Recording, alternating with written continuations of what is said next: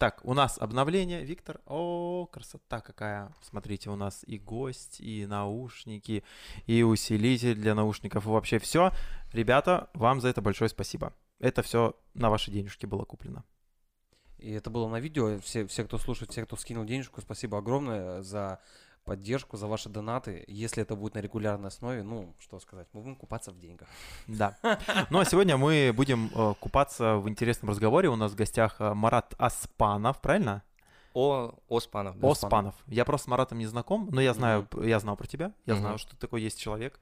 У тебя еще прикольная аватарка в Инстаграме. Э, этот... Э, Смайл, да. Смайл не Александр Смайл, слава богу. Прости, господи. Вот, а Смайлик. Вот. И я как бы так ну, что-то слышал, мы тебя давно хотели позвать, э, и что-то как-то все у нас руки не доходили, тут, ну, то второе, то потом что-то у нас какие-то отпуски были, все остальное, и наконец-то позвали. Вот, я рад с тобой познакомиться лично. Я вижу тебя первый раз, ну, вот именно в таком формате, когда мы общаемся. Аналогично, очень приятно.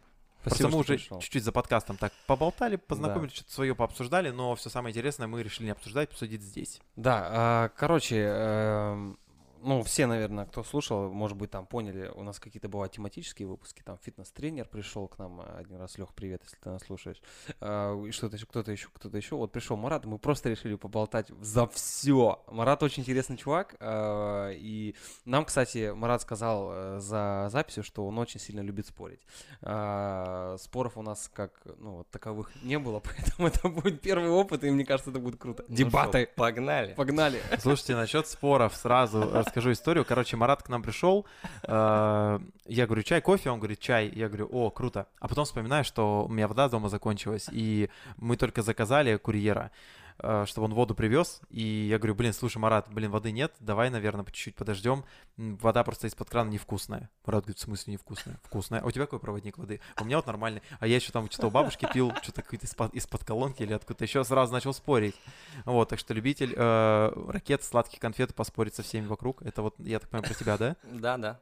Слушай, а вот, ну, ты типа сказал вот про свою позицию, что там ты, у тебя есть там, условно, ты на одной стороне, а потом, когда понимаешь, что что-то, ну, тухнет э, диалог, и там встаешь на другую сторону и начинаешь разгонять. Это, это ради, как сказать, интересного разговора или... или ну, о, с, можно, конечно, сказать, спор ради спора, но я в универе участвовал в дебатах, и там, в принципе, э, формат происходит так, что тебе дают э, точку зрения, то есть и ты должен отстаивать ее. То есть есть, э, допустим, извечные дилеммы этические, например, смертная казнь, и независимо от твоего мнения, ты, тебе говорят, что ты за нее, и ты должен э, ага. высказываться за нее.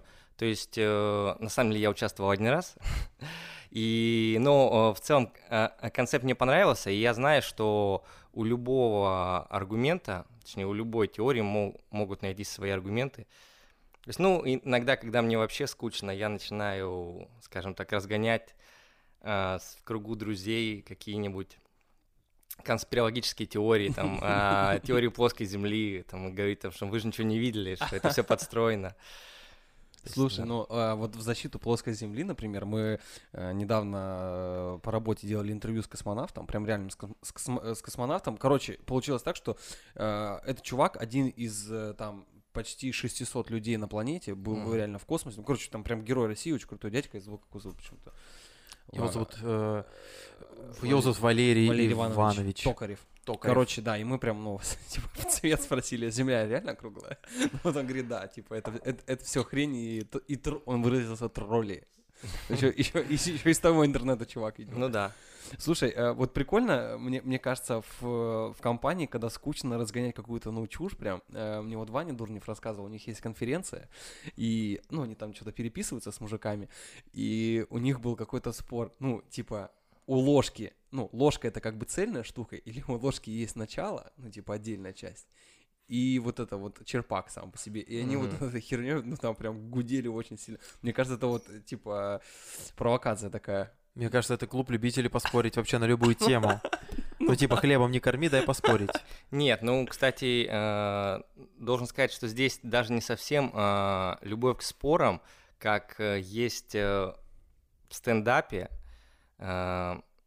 комедия наблюдений, типа. И вот это скорее наблюдательность и ну, в чем отличие ученых и и детей от э, других людей, что они э, продолжают задавать вопросы. В частности, здесь э, все люди посмотрели на ложку и сказали ложка да ложка, а кто-то Мгм. задался Ну да, вопросом. это прикольно. Мне кажется, знаете, в чем прикольно вот этой всей истории? А, Допустим, обсуждать вот всякую чушь и там, допустим, э, выстро- становиться там на ту или на другую сторону баррикад.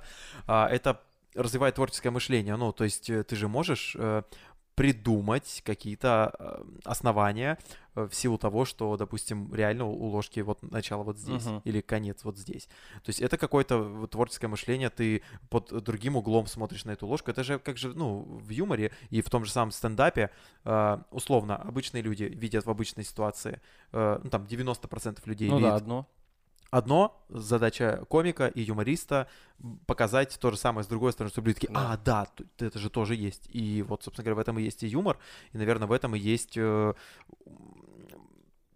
скилл мозга думать по-другому. Мгм. Слушай, а еще я так э, Амуринфо, когда типа э, выкидывают там какой-то пост, и там первый комментарий есть, ну, видимо, от тех, кто там э, подписчики твои. И я часто смотрю, что ты типа, ну, в, ком- в комменты что-то пишешь. Ты, э, типа ты по приколу или реально там какой-то какую-то истину хочешь найти среди всего того, что там пишешь коммент. Ну, потому что в комментах там, ну, какие-то звери. Нет, нужно отметить, что я считаю, что я уже завершил свою карьеру э, комментатора. э, примерно Это был с, с Хей- 15 Хейт-комментатор. Нет, нет, наоборот, я за справедливость. С 15 по 17 год а, это, наверное, пик популярности сообщества Благолайф ВКонтакте, Мгм. и там вот мы очень часто длинные, как называется, холивары устраивали.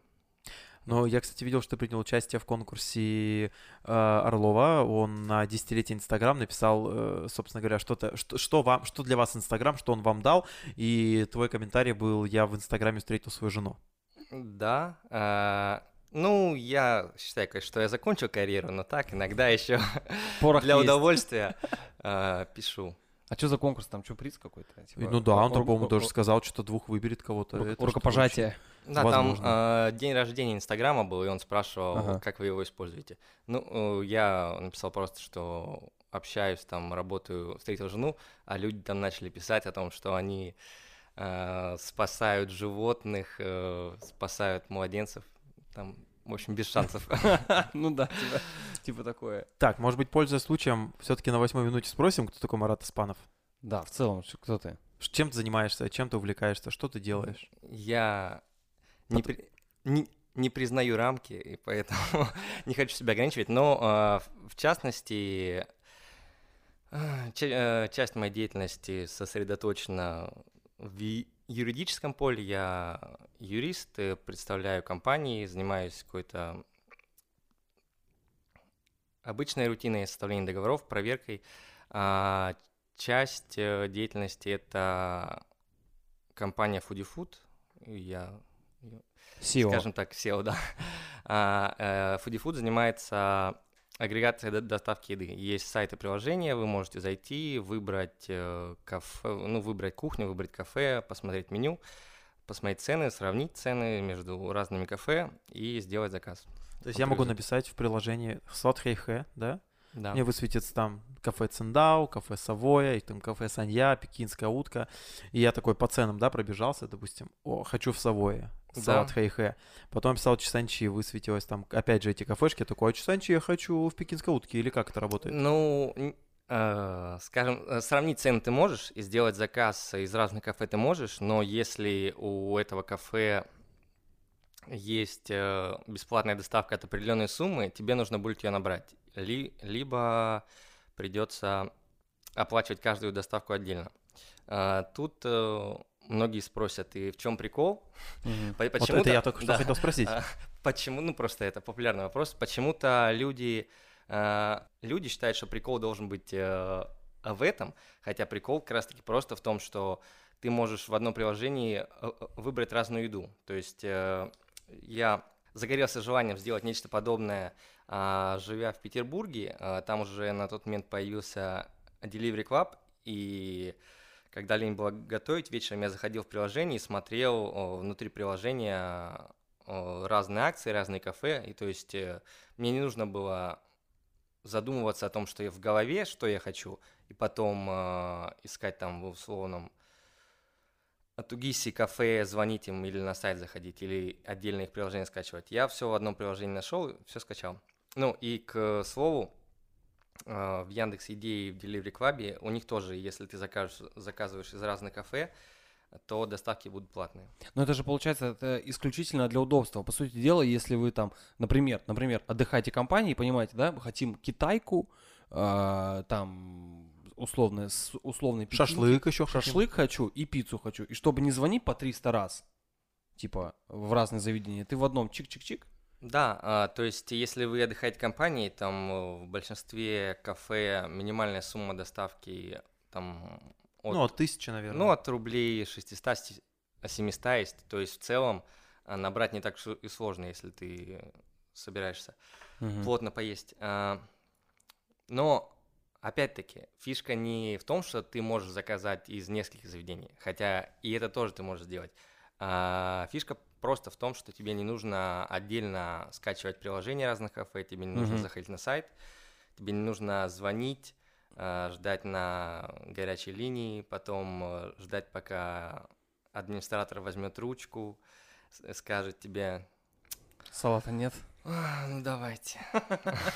Чего там? Чизанчи, 315. Слушай, а как, это, а как это работает э, в заведениях? Типа, у них там какие, какой-то отдельный терминал для фуди-фуд или, или что? Или как- Ну, образом? э, с э, разными кафе по-разному. Есть э, кафе, с которыми у нас настроена интеграция, там, в условном. Держись. Это, это чай. Я подавился чаем. Интеграция в AirKeeper, э, и заказ Ага. приходит сразу к ним в систему. Есть кафе, которым заказ приходит на элек- электронную почту.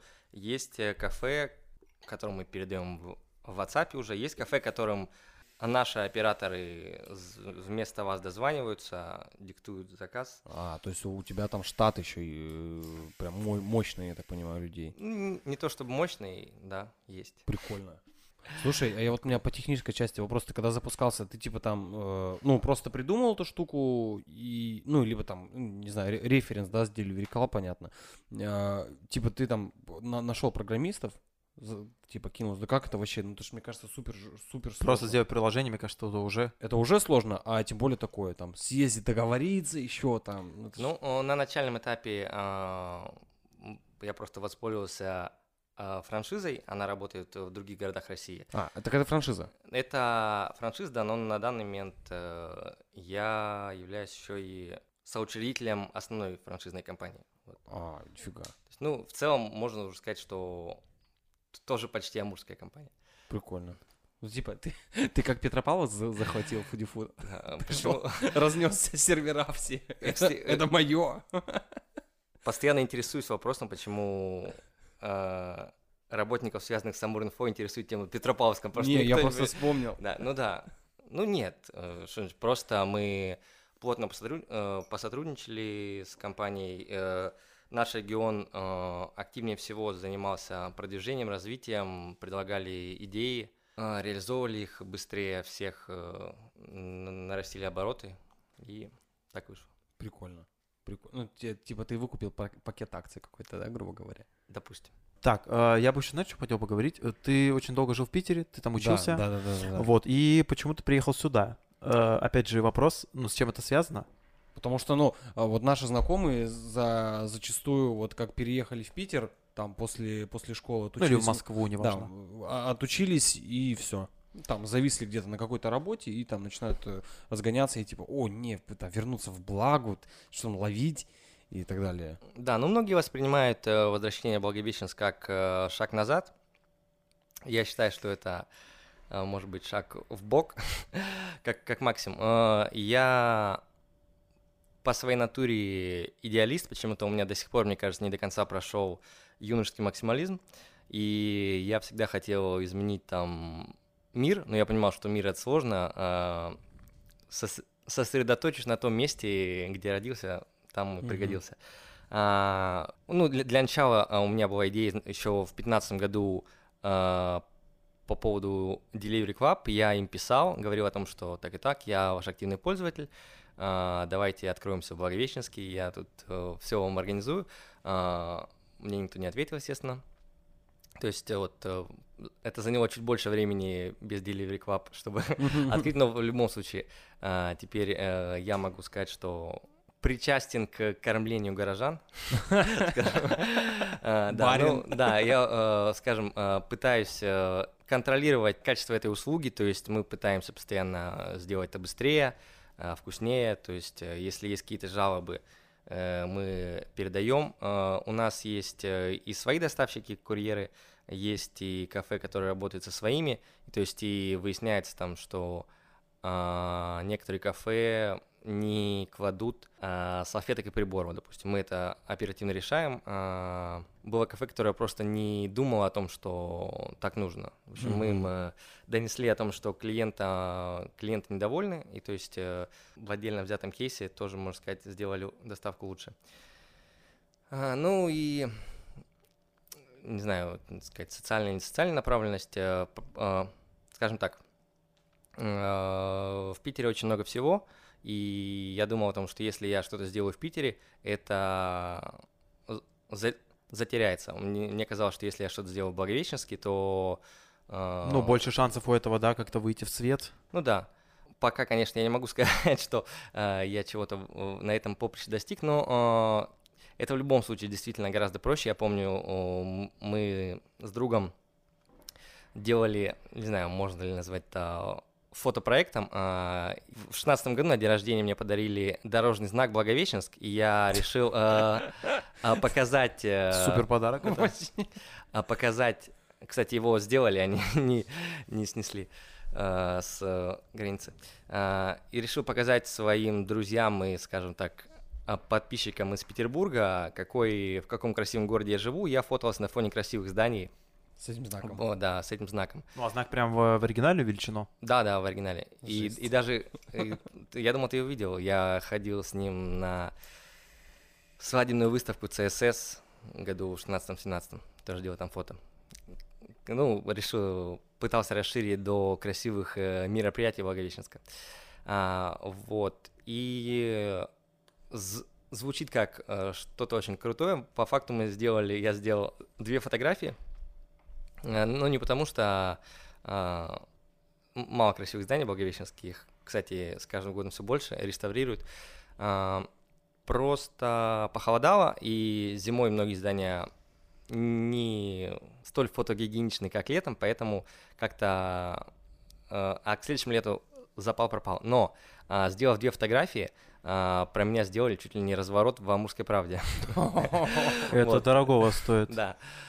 И было забавно.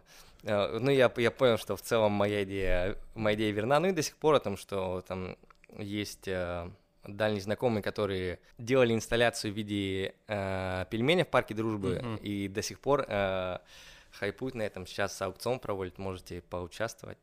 Может, ты свой знак тоже выставишь на продажу? Нет, ты что? А, э, слушай, ну Благовещенск, да, ты любишь этот город, но наверняка у нас есть какие-то минусы. Вот как, как ты считаешь, э, что является главными минусами? И давай начнем с, с хорошего, да, с плюсов. Плюсов, плюсы Благовещенска. Вот ты как человек, который пожил в западной части России, причем не один год, да, сколько ты жил в Питере? Ну, пять, пока учился. Пять лет учился, пять лет прожил, вернулся в Благовещенск. Вот что здесь такого прям хорошего? Вот э, того, чего нет там, например. Ну, еще одна из причин, почему я переехал, потому что я понимал, что учиться в этом городе э, в Питере очень здорово. А, есть время гулять, смотреть, э, любоваться, ходить по музеям, по выставкам. А, если, ну, не знаю, может быть, у меня были негативные мысли касательно ежедневной рутины, я боялся, что по итогу неважно, где жить, э, если с понедельника по пятницу, там, с утра до вечера ты работаешь, выходные хочешь отдыхать. Вот. А, но в целом все так, наверное, оказалось, потому что знакомые и друзья мои, которые там остались, особо не ходят по Эрмитажам. Все. Ну и э, из, из минусов, естественно, так, давайте остановимся на плюсах. А, и я очень друзей зависим, Вот. А, и мне, казалось, что в Питере будет сложнее дружить, потому что а, там расстояние в одну станцию метро а, это уже огромная пропасть, и ты сможешь видеться с друзьями там раз в пару недель. В Благовещенске, даже если один живешь, живет на плодопитомнике, другой на лазо, то есть э, легко всегда можно встретиться на выходные, это не проблема. То есть, ну, и по факту так и оказалось, что каждый четверг мы там ходим с компанией на квиз плиз по выходным, э, в принципе, до сих пор почти каждые выходные собираемся, гуляем. То есть э, в Питере я бы такого себе позволить не мог. Ну Вот. да, ну это если, если, если реально друзья зависимы, то, конечно, прям, прям повод. Ну, один из переехать. Да, так э, никто не говорит, что один, я говорю, их было много. А, в частности, э, э, я был у друга в городе Чебоксары. Мы с ним э, как-то ходили в, в, в один ресторан, и с ним поздоровались официанты и сказали, гру- грубо говоря, вам как обычно. Я подумал, блин, вот это круто. А потом ну, это случалось на протяжении нескольких моментов, потом просто по городу мы шли, много людей с ним здоровалось. И... Потом вы приехали к проституткам и говорят, ну, как обычно. Нет, но э, для меня почему-то наибольшее впечатление произвело, как мы с ним зашли в Макдональдс, и для него открыли дополнительную кассу и говорят, Александр, проходите. Я подумал, блин, вот я хочу такой уровень жизни.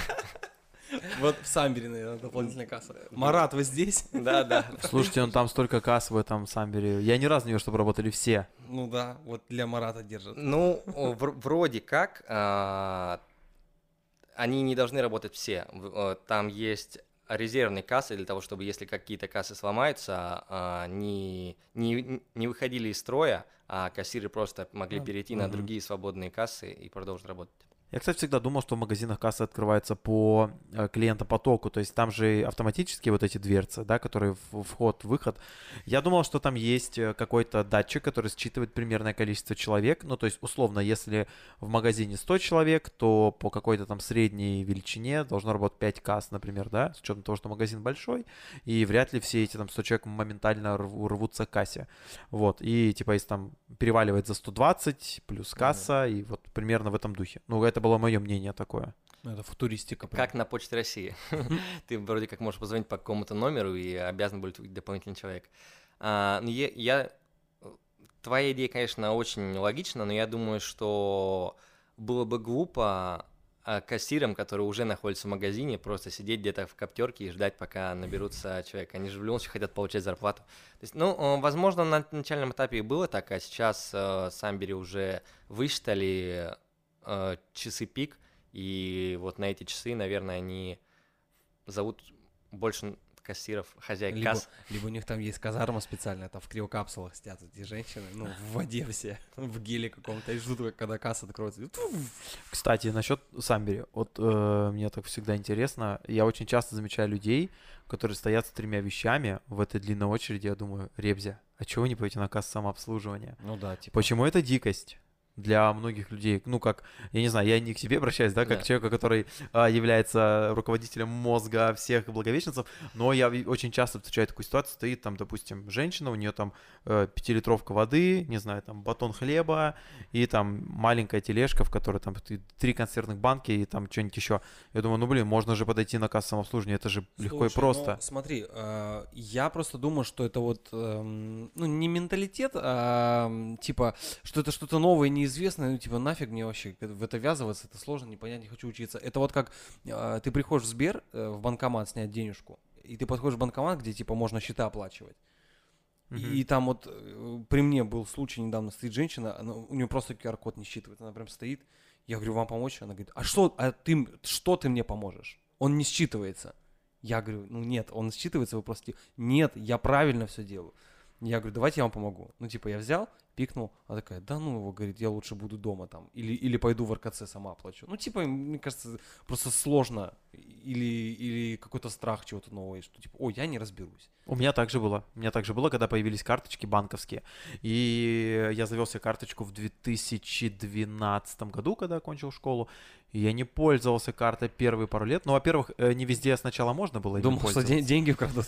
Нет, я просто, я, я поначалу не пользовался, думал, блин, как-то это что-то непонятно, и потом я понял, почему, потому что когда ты пользуешься картой, ты не ведешь счет э, финансам. То есть, когда у тебя лежит, допустим, в кармане там тысяча рублей, да, бумажная, ты там как бы рассчитался ей, ты примерно, ну, так помнишь, да, сколько у тебя налика всегда. Ты вечером пришел, деньги из кармана выложил, наверное, пересчитал, да, там сколько сегодня потратил, не потратил. А когда деньги на карте, ты же не чувствуешь счет э, финансам. Одну секунду. э, К... Возвращаясь к прошлой теме. Ну, вы, конечно, выдумщики. Давайте сегодня мы будем вставать на кассовом обслуживании, а завтра не будем выстраиваться в очереди в аэропорту, когда летим в Благовещенск. Как- Почему? Вы не замечали, что... Ну, в основном это в Москве, когда летит самолет в Благовещенск, то очередь начинается выстраиваться за полчаса примерно. Ну да, еще даже не объявили, да, э, Да, да, да. регистрацию. Это самое, нет, для меня больше всего, вот, что касается самолетов. И, кстати, прикольная тема, вот этот эм, стадный какой-то инстинкт. Самолет сел, Всех Да? хлопают. самолет сел, еще не подъехал автобус, но все уже встали. И я, я просто, вот я думаю, ладно, окей, зачем ты встал? Вот зачем? Чтобы первым выйти, выйти куда? В автобус и стоять там, потому что автобус же не поедет, Ну без пока не всех. выйдут все. И я вот э, зимой, когда летал, э, это был декабрь, и было дико холодно, и мы прилетели в 7 утра в Благовещенск, ну, капец как холодно. И люди прям вот реально, они думают, я хочу выйти первым. Я думаю, ладно, окей, зачем? Мне просто интересно, зачем. Этот человек первый выходит, заходит в автобус, в котором, мне кажется, холоднее, чем на улице, а, не садится, потому что, ну, это культурный человек, он думает, сейчас, наверное, сядет там женщина, либо там бабушка, слава богу, что он так думает. И вот он стоит, его колотит, и автобус-то не едет, пока не, пока не загрузится там, ну, там, условно, там, первая половина э, самолета. И вот он стоит, и я думаю, чувак, зачем? Зачем? А еще он выйдет, э, ну, в проход, э, перед тем, как еще даже э, подъедет ав- автобус, он встал вот в этот проход, надел куртку, надел рюкзак, и стоит, ждет, потеет. А потом потно идет и стоит э, в этом автобусе. Это странно. Вот в чем, к чему я не понимал никогда. И тут включается Марат Спорщик. Так, Э, О, давай. Во-первых, э, у многих людей затекают ноги, и они просто... В общем, есть люди, я не знаю, кто, кто эти люди, но э, некоторым сложно долго сидеть. Вот мне вот очень сложно стоять почему-то, а есть люди, кото- которые не любят сидеть. То есть, э, если я там знаю, что мне предстоит 8-часовой перелет до Благовещенска, я все равно сажусь э, в аэропорту. То есть, а, а некоторые специально стоят, потому что знают, что им лететь. Это во-первых. А во-вторых, э, есть же, ну, по крайней мере, вот опять-таки в Благовещенском аэропорту э, два автобуса. И получается, если ты выходишь, э, ты попадешь в первый автобус и быстрее придешь в аэропорт. ну... Но ты приедешь первый в аэропорт, но сумку-то ты будешь ждать Ну все да. равно долго. Да, но ты будешь в тепле, ты увидишь родных и близких. Да, обниматься. Слушай, ну, типа, я не знаю, ну, вот давай, ладно, сейчас я поспорю. А, Вот, типа, ты там вот долетел до Благи, например, с Москвы 8 часов. А, у тебя затекли ноги, нужно встать по-любому. Ну, ты же можешь, типа, возле там своего кресла постоять, а не, не в проходе. Ну, тогда тебе немного по диагонали придется стоять, потому что кресло впереди стоящее. Нет, ну, тут вот опять-таки на самом-то деле я, как и вы, наверное, до последнего сижу, э, пропуская всех, э, зная, что это, но э, нужно Ну, было поспорить. Ну да, да. Слушай, я вот, я в- вылетал в отпуск, э, в, как, прости господи, в 2019 Я первый раз увидел, э, по-моему, или в Бангкоке, или, или в Ухане мы были. Вот это очередь, очередь э, в этот, на, господи, ресепшн, на кассу, короче, где там сдаешь Где багаж. раздают вирусы. Короче, и там вот очередь, ну, типа, не просто ли- линия прямая, а вот этот лабиринт, короче, сделан. Да, да, да. Я такой думаю, вау, это придумал гений, вообще, это так круто. Я просто, я бы хотел бы, ну, чтобы эта технология э, внедрилась как можно больше в наши сферы жизни. Это так удобно, блядь, просто. Я согласен, потому что я э, такой, возможно, чрезмерно вежливый человек, и, допустим, прихожу я на почту России, и э, иногда очередь не- непонятно куда идет. То есть, ну, я, понятно, прихожу, спрашиваю, кто последний, встаю за ним, а, и люди передо мной иногда залазят, иногда э, открывается новое окно, кто-то перебегает, и И это, это мне всегда очень тяжело морально, там, кого-то опередить или еще что-то. А если вот такая вот приспособление для очереди, я встал, я знаю, что я вот Мгм. иду, передо мной никто не пройдет, это упрощает жизнь. Мне кажется, еще больше упрощает жизнь электронная очередь. Ну, типа, ты зашел на почту, там, получить посылку, нажал кнопку и пошел, сел куда-то. Ну, типа, и ждешь просто своего номера на экране, номер кассы, куда тебе идти. В налоговой прикольная а, ситуация у нас с этим. А, Ты пришел, а, электронная очередь, а, на табло вылезают какие-то цифры, Мгм. но на самом деле там есть женщина-администратор, которая называет свои цифры и вызывает э, А, очередь то- по-своему. А, То есть, да. Да, ну там какие-то определенные окна, там по несколько раз. Ну, я вроде как тоже пытаюсь э, следовать очереди. Ну, Такое. Непонятно, везде- да. везде ну, а, а- а на Почте России иногда есть это окно, как есть этот экран, на который ты можешь кликнуть, и чтобы тебе выдал знак электронной очереди. А на, на нем наклеена бумажка, очередь не работает. Такой, ну блин. Неплохо.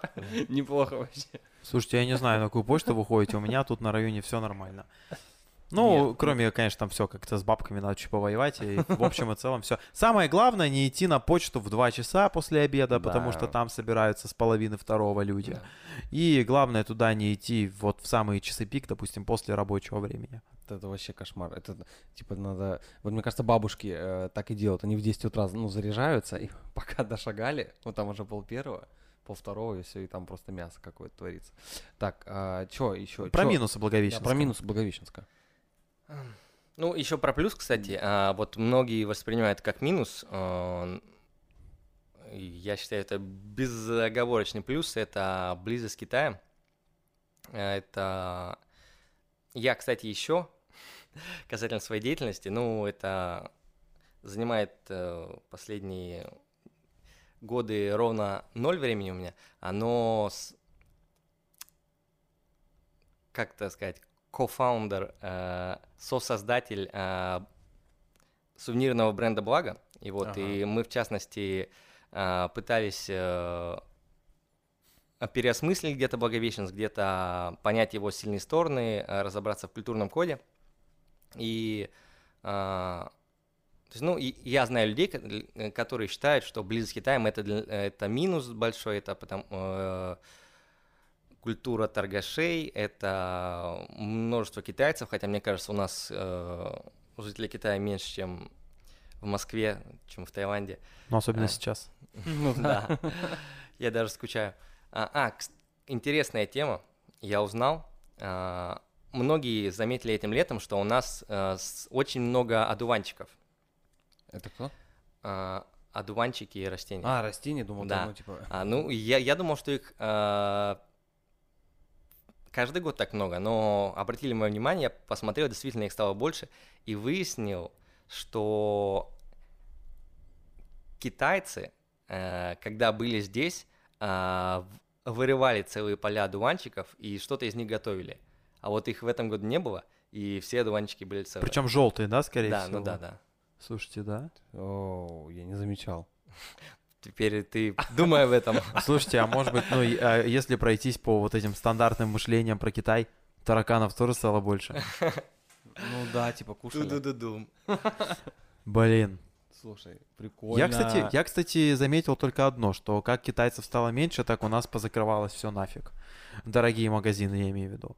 Вот которые идут по Ну да. Островского, по Островского вот эти дорогущие магазины, золото, обуви, некоторые позакрывались, хотя там раньше китайцы вообще очень хорошо тусовались. Недавно был в ритуале, полным-полно вообще там продукции, все на местах стоит. А вот были времена, когда приезжали к нам китайцы толпами, Да. реально заходишь в виртуаль, там полупустые полки. Швыряли вот те, ну, эти безобразные кучи денег.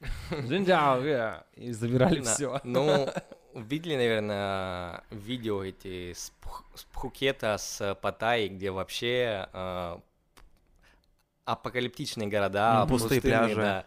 А, ну и все бары закрыты тоже. Мне вот... э, я не знаю в Хэхэ, что сейчас происходит, потому что, ну, а, туристический поток прошлого года, ну, последних пяти лет нельзя сравнить с тем, что было до этого, когда юань был по 4,50. Там было их еще больше, то есть э, позакрывались, а в этом году, наверное, им еще сложнее. Да, как там ресторан у Лены, очень хочется знать. Я Хочется, чтобы он вышел. переживаю. Но а, вот выходила статья, что типа девушка, которая в ХХ живет, рассказывает о том, что э, там вот сейчас туристов нету, и э, много чего в ХХ отреставрировали. Ну, типа там, они как-то занимаются Ну, э, наконец-то. вот этим всем, да, потому что я в прошлом году ездил э, на там пару дней, просто, просто ну, по- похавать, погулять по одной улице, как это обычно бывает. И я прошелся чуть-чуть дальше вот этой пешеходной улицы, там был просто трешак. Ну, в смысле, прям все разбито, Ну э, да. разбиты витрины, и как бы, ну, там стоит и стоит. Ну, кстати, одна из сфер э, в России, вроде как, которые не пострадали от коронавируса, это магазины строительных материалов, потому что многие, когда ушли на самоизоляцию, решили, что... Нашли время для ремонта. Да, самое время ремонта. А, и, и, и весь Китай, видимо, тоже. Ну, пора. Да, пора, пора сделать город еще краше. Да. Так, мужики, сегодня с Витьком обсуждали уже эту тему. У кого какие мысли по поводу локдаунов и всего прочего? Э, объясню, объясню, объясню. Э, я живу с девушкой, ее зовут Соня, она учится в университете. Э, и меня вот что смущает, вот что смущает. Э, почему не закрывают университет? Просто э, на удаленку ушла администрация, на удаленку Центр ушел занятости. центр занятости. И я думаю, что какие-то еще ну, важные э, объекты уйдут на удаленку. Исходя из этого возникает вопрос, а почему не, не уведут на удаленку школы и университеты? Смотрите, вот возьмем универы. Там учатся люди возраста 17-23 года, средний возраст 20 лет. Я думаю, что люди этого возраста в 95% э, процентах коронавирус переносят бессимптомно абсолютно вообще. Ну, то есть даже не чихнут. То есть просто вообще нормально. Ничего с ними не случится. Но если ты бессимптомник, это не означает, что ты не являешься носителем. То есть Мгм. если ты бессимптомник, ты также опасен для всех окружающих, Да. ты также переносишь заразу, можешь кого-то заразить. Ходят студенты по университету, а я думаю, что ребята, которым 20 лет, они вообще плевать хотели на эти маски, вообще для них это все какие-то запреты, они, они думают, что они андеграунд, могут делать что угодно, им вообще пофигу на все. В принципе, их тоже можно понять, это максимализм и все остальное. Условно, такой студент приходит в школу э, или в университет, э, общается там со всеми, с преподами и так далее и тому подобное, потом приходит домой, мама говорит, ну, чё, бездельник, иди к бабушке сходи, помоги. Он идет бабушке, а сам является бессимптомником, но переносчиком и заражает всех вокруг. Ну, то есть, понятное дело, что можно опять все закрыть и так далее и тому подобное, но мне кажется, университеты это как раз-таки вот те самые места, о которых стоило, можно было подумать э, насчет их закрытия. И, э, как показала практика, за апрель и май прекрасно э, учебные заведения пришли на удаленную работу. Да, окей, студенты чуть хуже учатся, но они что, когда-то прям до хрена учились, что ли? Ну, когда-то студенты прям супер-мега учились. Ну, я, кстати, живу с женой, и она тоже студент э, АМГУ, и ее факультет э, перевели на... Потому что Удаленку. кто-то заразился. Ну, о, в данный момент я еще живу с младшим братом, и он учится в колледже, и его перевели на, с- э, на удаленку, потому что кто-то заразился, и возможность преподавателей. А у них э, два факультета перевели. Э, ну, два факультета вряд ли, из-за того, что кто-то заразился. Ну, или, может, э, в корпусе просто там, А что А, за э, факультет, где учится? в пятом корпусе, наверное, это эконом. таможня там, Не, Ага. корпус это экономический факультет в целом. Там таможенные тоже. таможня и еще какой-то, вроде как она нам скидывала сообщение. А, ну, эконом, таможня. Ну, кто-то, да, наверное, еще. Ну, там нормально народу. Ну да. Ну, э, я думаю, о, связано с тем, что это по нарастающей. Э, сейчас не закрыты университеты, и мы думаем, почему бы не закрыть университеты. Как только закроют университеты, э, наша планка поднимется, и мы скажем, если закрыли университеты, то почему не закрыть кафе опять? И если закроют кафе, то мы скажем, а почему бы не закрыть еще что-то? Ну, торговые центры. Ну да. Наверное, не хотят э, допустить паники, раз, э, чтобы еще больше экономика пострадала. Ну, экономика, ну смотрите, ладно, окей, кафе, там малый бизнес, ясно, ну его можно не закрывать, да, чтобы поддержать экономику. Но вузы, это какая экономика, господи, на что она влияет? Ходят студенты в, в университет или не ходят? Какая разница? Экономика-то от этого не страдает. Э, От этого страдают общественные перевозки. Ну, общественные перевозки, да, ну, так Но- но- всегда но- что-то Да, страдает. но тут можно сказать, что по какой-то из статистик э, в Амурской области там, процентов 20 вроде как и заряжается в общественном транспорте. То есть, может, если разгрузили бы общественный транспорт и заражалось бы меньше людей, э, не знаю. Что Просто- это сказать. Просто я еще читал э, статью о том, почему сейчас не вводят массовые локдауны, э, потому что, как заявляет правительство, мы уже привыкли жить с коронавирусом, мы уже знаем, что это такое, мы уже умеем людей лечить, мы уже умеем делать это, мы уже знаем, что как развивается, и так далее, и так далее, и так далее, и так далее. Окей, Только прикол в том, что лечить негде. лечить-то негде. Но я вот недавно общался э, со знакомым, он работает в администрации э, больницы, и он сказал, что люди лежат в коридорах. И я даже вижу публикации в инстаграмах у людей. Вот недавно, кстати, читал такой прям мощный, как это вот в, твит, в Твиттере, знаете, есть такой тред, да, слово? Мгм. Вот, ну, условно, это был Инстаграм тред, несколько Мгм. публикаций на тему того, как э, девушка перенесла э, коронавирус, всю эту историю. Она говорит, реально, в коридорах лежат Мгм. люди. Ну, то есть, чему мы научились? Э, На какой там, э, условно, э, поток лечения мы вышли? Да ни на какой, все так же хреново, как было, так и осталось. Ладно, окей, сейчас чуть, может быть, лучше понятно, какими таблетками, да, кормить. И, может быть, люди лежат на неделю меньше, то есть не 5 недель, а 4, да? Но так или иначе, все равно. Ладно, про коридоры. Многих загоняют обратно домой, и там, ну, понятно, что это выглядит как слухи, но несколько знакомых вроде как есть какая-то граница, в общем, поражения легких, после которых э, тебя кладут в 25% больницу. вроде. Да, и вот э, у мамы знакомой поражение легких 20%, а они сказали, типа, Не-не-не, вот о- тут еще дома сидеть, сидеть. по последней инфе, э, ну, в общем, у меня мама летом болела. Мгм. Ну, и там, понятно, она м, лечилась, и э, там, как только у нее там к, к 5 или, по-моему, к 10 там, процентам пошло, Мгм. ну, сошло это поражение, ее типа отправили домой долечиваться. Ну, и там, как бы я проконсультировался с женщиной с э, частной клиники, Мгм. там есть связи, э, узнал, говорю, ну, типа, что, оставаться докапываться? Или, Мгм. типа, ну, говорит, просто, чтобы там пятки так свистели, вали оттуда, и, ну, и все. А сейчас, в общем, у моей мамы тоже знакомая, там, знакомая знакомой э, Мгм. заболела, и сейчас больницу берут э, с э, 40%. 40 даже. Но, типа, прикол такой, что, ну, как бы, чтобы добраться до КТ, Мгм. нужно, я не знаю, ну, ты там вообще при смерти должен быть. Потому что сейчас, типа, на КТ очереди, э, аппаратов не хватает, э, там какие-то сломанные, а частные клиники, типа, именно клиники, там, они отказались, Да. типа, делать КТ, потому что, ну, типа, не, не знаю причину, может, там, боятся э, заражения, там, клиентов, которые приходят по другим там своим болячкам или чем-то, э, ну, или как бы по какой-то другой причине. Ну, короче, вот и просто начинается жесть. И, и тоже в больницу завозят там эти ИВЛ аппараты или что-то такое, Да. а их типа ставить некуда. Ну, типа, нет помещения. Да. Ну, они типа есть, э, а типа говорят, а, на, а нахера вы нам привезли их? Нам некуда. Ну, сказали вот привезти в эту больницу. А куда ставить? Типа, смысл? Да, ну, скорее всего, мы э, безграмотные с медицинской точки зрения, Да. но, но вот э, фраза поражение легких 40, да и даже 20% звучит как э, что-то Да. очень критическое. Очень. Ну, и я вот самое, самое что интересно, я вот у вот этой женщины, э, у которой я спрашивал там по ситуации со своей мамой, как выписываться, не выписываться, она вообще мне такое сказала, что э, вот поражение легких при короне, которое сейчас Мгм. идет, это типа не пневмония.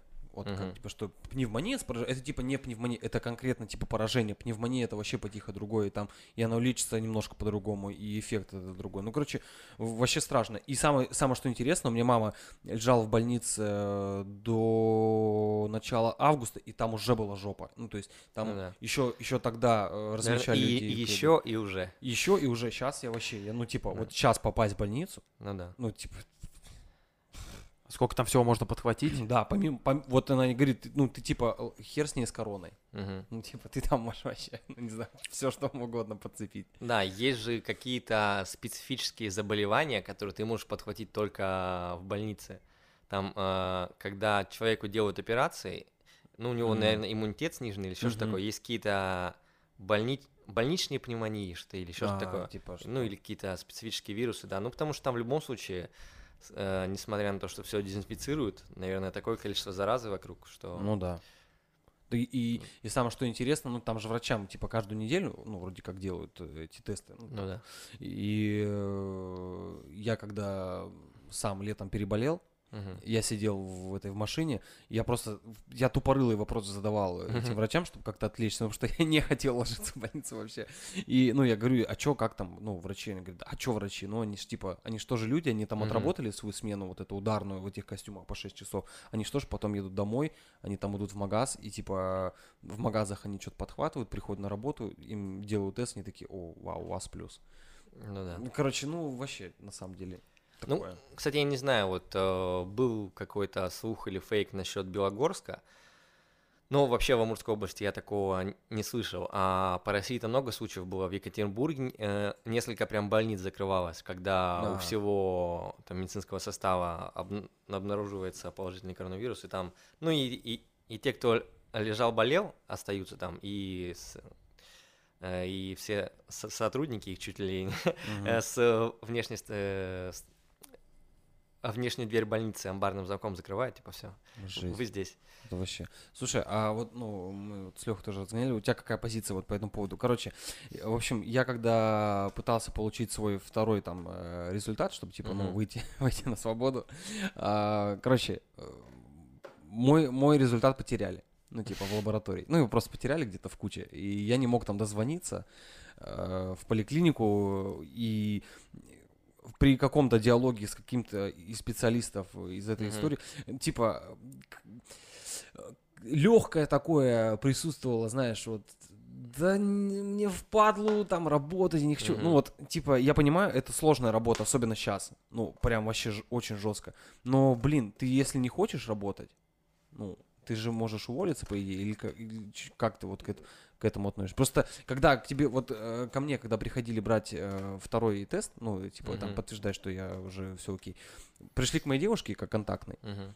и пришли к ней конкретно взять второй Мгм. вот этот мазок, я говорю, а, а у меня возьмите, ну типа, а вы что, говорю, у меня не будете брать, вы же типа, вы вот пришли же сейчас, они говорят, нет, мы только к ней, Я говорю, как?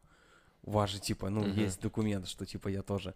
Они говорят, я не знаю, мы не можем вам сейчас. Я говорю, в смысле вы не можете взять? Ну, я говорю, позвоните кому-то, чтобы кто-то пришел. И они как бы, ну, наверное, я позвоню, там узнаю. Ну, то есть какой-то, знаешь, какой-то пофигизм. Я понимаю, что там ситуация э, супер страшная и жесткая, но типа, либо ты работаешь э, там качественно, либо, блин, не работай. Точно такая же история моего друга. э, У него дядя заразился ковидом, сидит дома. Э, Пришли, ну, все, симптомы, все как полагается. Мгм. Пришли у него брать мазок. Рядом с ним сидит жена, которая, ну, вот как только Мгм. проявились симптомы, они все заперлись дома, три Мгм, дня никуда мгм. не выходили. Приехала скорая к нему брать мазок. Она говорит, возьмите меня тоже. Мы вот три дня сидим дома вместе. А и говорят, а вам зачем? Ну, типа, Ну да, мне скорее Она даже... говорит, ну я с ним же сижу, у него все симптомы, у меня тоже начинает проявляться, возьмите у меня. Они говорят, не, у вас мы не будем, зачем? Мне даже показалась история Вити удивительной, что приехали к его девушке как контактной, потому Да. что у меня тоже э, несколько знакомых. э, заболел муж, а, у него дома жена и два маленьких ребенка, там типа один год и пять лет. И к ним никто не приехал, ничего, никакие анализы не брали, никакие постановления не, выписывали. Мгм. Он в больнице спрашивает, а кто-то поедет? И говорит, нет. вот. А еще, еще как-то странно Как? работает э, Роспотребнадзор, потому что, Мгм. э, ну, типа, почему вот все думают, что вот у нас там ничего не закрывают, все ходят, там, Мгм. что хотят делают, Э, да потому что никто жестко ни за чем не следит. Вот смотри, э, ты условно заражаешься, Роспотребнадзор тебе звонит, говорит, здравствуйте, вы с кем-нибудь контактировали? Ты говоришь, нет, они говорят, а, ну ладно, до свидания. Мгм. Ну, типа, блядь, как нет? Как нет? Ну как нет? Ну не, ты, ж, ты же не социопат, который сидит дома. Мгм. Они такие, ну ладно, окей. Ну все, понятно, Мгм. окей. Окей, так окей. А это человек контактировал там, я не знаю, с половиной города, или, может быть, ходил на работу, или куда-то еще. Это все так как-то странно. Ну, о, тут э, можем переключиться на другую тему. Смотри, вот сейчас в Москве вводят вход по QR-кодам в кафе и ночные клубы Я вроде. вчера только с другом разговаривал про эту тему как раз-таки. Да, а, и говорят о том, что могут э, перенести на магазины, еще куда-нибудь. Ну, в общем, я так понимаю, принцип такой, что они потом посмотрят, э, Кто если, был. если ты заболел, кто э, логинился по QR-коду в это, в это время в этом месте, и будут всех смотреть. Вот опять-таки, у нас э, в Благовещенске эта тема не слишком обсуждается, а в мире там еще со времен Сноудена вопрос личной безопасности, анонимности э, и свободы э, очень интересует людей, в частности, э, да, мы не хотим заболеть, но готовы ли мы отдать за это часть свободы? То есть э, ты говоришь, вот, э, если человек говорит о том, что он ни с кем не контактировал, как, как- какие ты видишь э, пути решения? Понятно, что правоохранительные органы, наверное, смогут взять трек твоего телефона, посмотреть, э, кто был рядом с тобой, а, и всех изолировать, но нужно ли нам это?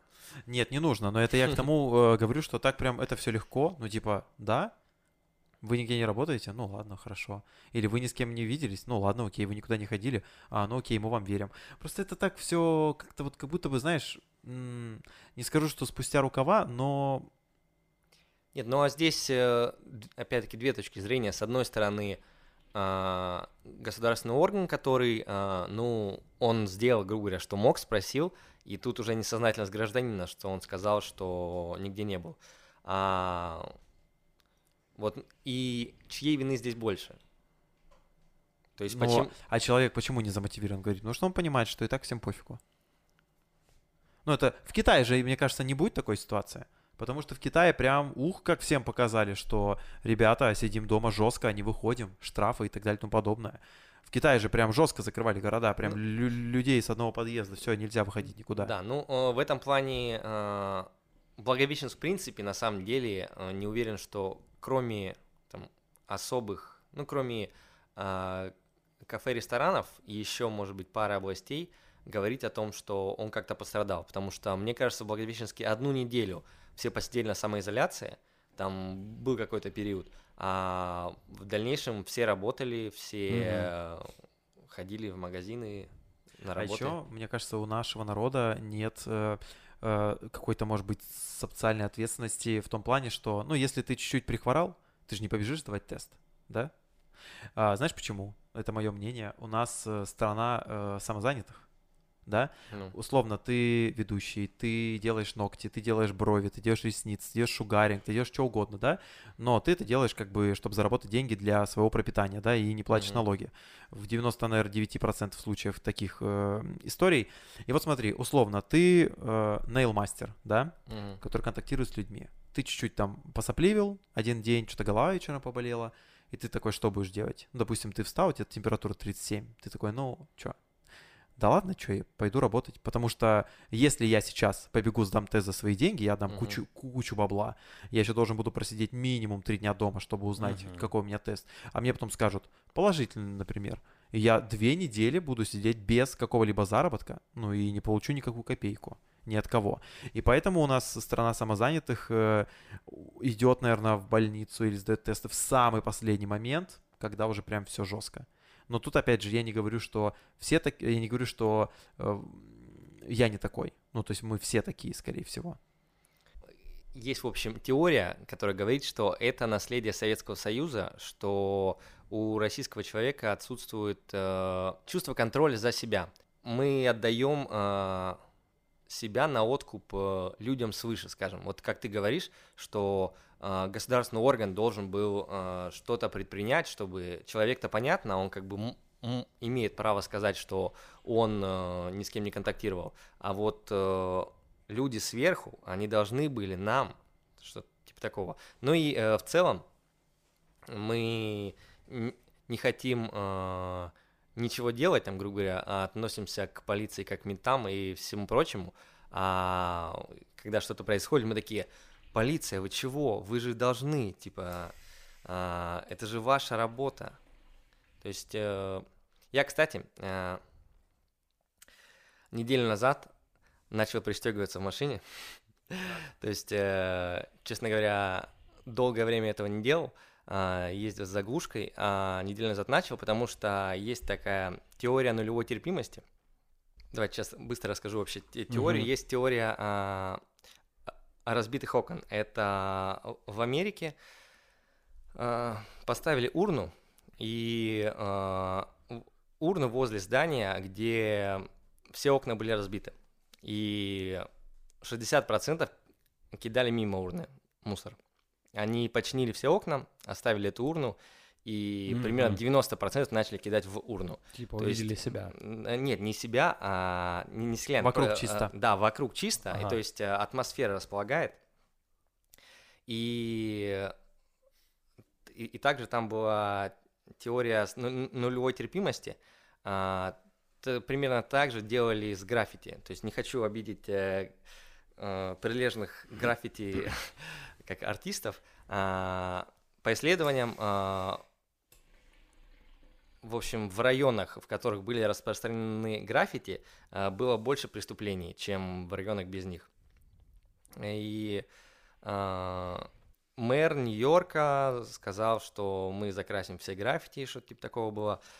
И, в общем, они называлась теория нулевой терпимости, то есть а, даже самое минимальное преступление должно было а, быть расследовано и наказано. И то есть я подумал о том, что я начну пристегиваться и а, проявлять нулевую терпимость к преступлениям, то есть а, и буду иметь моральное право для того, чтобы требовать от государства не знаю, своей безопасности или э, с- даже банально соблюдение законов. То есть э, Короче, на- начать нужно с себя. Да, да, да.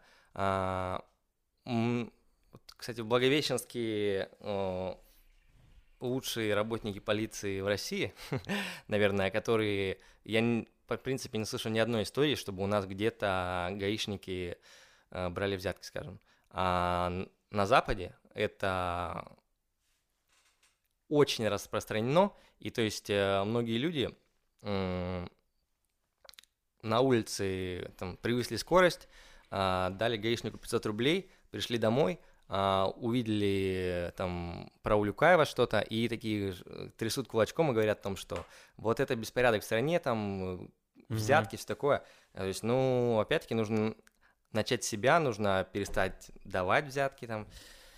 А, и, ну, тогда будет моральное право что-то требовать. Я думаю, так. Но у нас, мне кажется, не дают взятки, потому что у нас очень мало сотрудников и очень высокий контроль за счет этого. Ну, не знаю, кстати, э, раньше по рассказам Благовещенск, ну, еще в 90-х назывался красным городом, потому что был там относительно всей России высокий процент э, сотрудников силовых структур. Сейчас, да, кстати, я заметил о том, что, в принципе, не помню, когда последний раз видел гаишника вообще. То есть, мне кажется, они... Которые, Как- в смысле, стоят на перекрестках, тормозят да. машины? Да, Я часто встречаю. да. Ну, Ну, я... Сегодня мы ехали, видели. Нет, ну, э, а нет ощущения, что раньше их было больше? А, Слушай, Не, ну, ну, мне да, кажется, мо- ты Да, замечаешь, пускай, что нет. ты, ты- мне кажется, что это замечаешь только когда ты за рулем именно. Ну, Ну. ты едешь и смотришь за тем, что там впереди тебя происходит. Ну так, да. ну, я не знаю, ну, там, с кем-то на пассажирском еду, я там отвлечен. Не, ну вы же сейчас за рулем, ты там. Да. видно. Да. Да, ну вот, то есть вы, в принципе, должны замечать. Ну, не знаю. То есть, э, э, возможно, просто у нас так не принято. Мне бы хотелось думать так. То есть, ну, в Москве э, очень много чиновников разного уровня, допустим, Ну да. которые там показывают ксиву или еще что-то. У нас э, их меньше. То есть, и, возможно, поэтому э, у сотрудников нет э, кто мотив. Ну, я, в общем, Слушай, ну не знаю, мне кажется, это вот э, прям э, такая история э, в голове. Я вот условно, допустим, если я там поеду без ремня, например, или, или вообще у меня всегда так, я еду, допустим, спокойно абсолютно. Там я э, нигде не превышаю. Если там я понимаю, что там пустая улица и там все светофоры мои, ну там, ну я 60 Мгм. поеду. Ну там, ну 65 я поеду там, может быть. Но все равно, я когда еду и вижу гаишников, меня начинает потряхивать. Я, ну, типа, еду, думаю, что-то не так. Ну, я смотрю сразу, свет у меня там какой. Э, Ну, я всегда с ремнем еду, потому Ну что да. мне, мне дискомфортно без ремня. Не, почему-то не в первую очередь. э, Я не о безопасности забочусь, что там меня кто-то Да-да-да. влетит. Хотя, хотя должен, по идее. Я, меня интересует единственное, что, блин, вот бы меня не тормознули, не хочу платить штраф за ремень. Хотя даже не знаю, сколько там стоит. Ну, нормально, что тысяч, Ну, ты еще, наверное, полторы. тысячи полторы, наверное. Не Но знаю. все равно, я вот, я вижу, когда вот меня тормозят, я думаю, ну, и меня прям колотить начинает. Вот почему-то. Блин, это- у меня, наверное, мешок ганжи в багажнике. Да, наверное. Ну, это как в магазине с охранниками, если он рядом проходит. Ну да, э, что-то не то. Или когда э, прохожу, ничего, Ни- ничего не купив. Ничего не купив, да, металла. Не, просто я говорю, вот у меня, у меня, например, э, у меня как бы не очень много вот за мою водительскую карьеру останавливали, ну, может быть, раза два-три. И условно, я понимаю, если бы я там где-то что-то нарушил, и мне говорят, чувак, вот так и так, я как бы, ну, понимаю, ну да, нарушил, типа, блин, надо за Мгм. это поплатиться. У меня вот у папы такая же история была, он, у него там старший, хер его знает, там 25 лет, может, ну, условно. И вот он э, ехал, э, просто про- про- пропустил мимо себя камеру, там превысил километр на 2-3. Ну, типа 2-3 километра, йоу, это вообще... Не, Ну, ну с- получается 22-23. Да-да-да, да-да-да, 22-23. И типа, знаете, вот типа так и так. Ну вот да. тут 3 Он такой, «Бля, ну да. Ну, ну, то есть, это же, э, и просто когда ты вот так вот нарушаешь, это как, эм, не то чтобы склад ума, не понимаю, что там в голове, типа, условно, блин, впадлу платить штраф, типа, давай я попробую откупиться. У меня вообще никогда такого в голове не было. Ни разу. Я просто даже не Да думал. просто штраф там за превышение 500 рублей со скидкой Да. 250 первые Да. две недели, ты не думаешь об этом. Вот мне кажется, когда, ну, там какое-то нормальное, типа, как решение, в голове прос- проскочит эта мысль. Ну, типа, ну как лишение? Это типа, если ты пьяно за рулем, Ну да. Пьяно... Не, видишь, если тебя остановят за превышение там на 5 километров в час и штраф э, там копеечный, такой, блин, ну ладно, это как, это как дорогу Мгм. перейти, ну там Мгм. что договариваться, да? Тут все нужно просто принять, там пошутить с мужиками, сказать, ах, какие вы, ладно, понятно. Это вот как мы с девушкой перешли дорогу, и я говорю, блин, ну почему вот сейчас?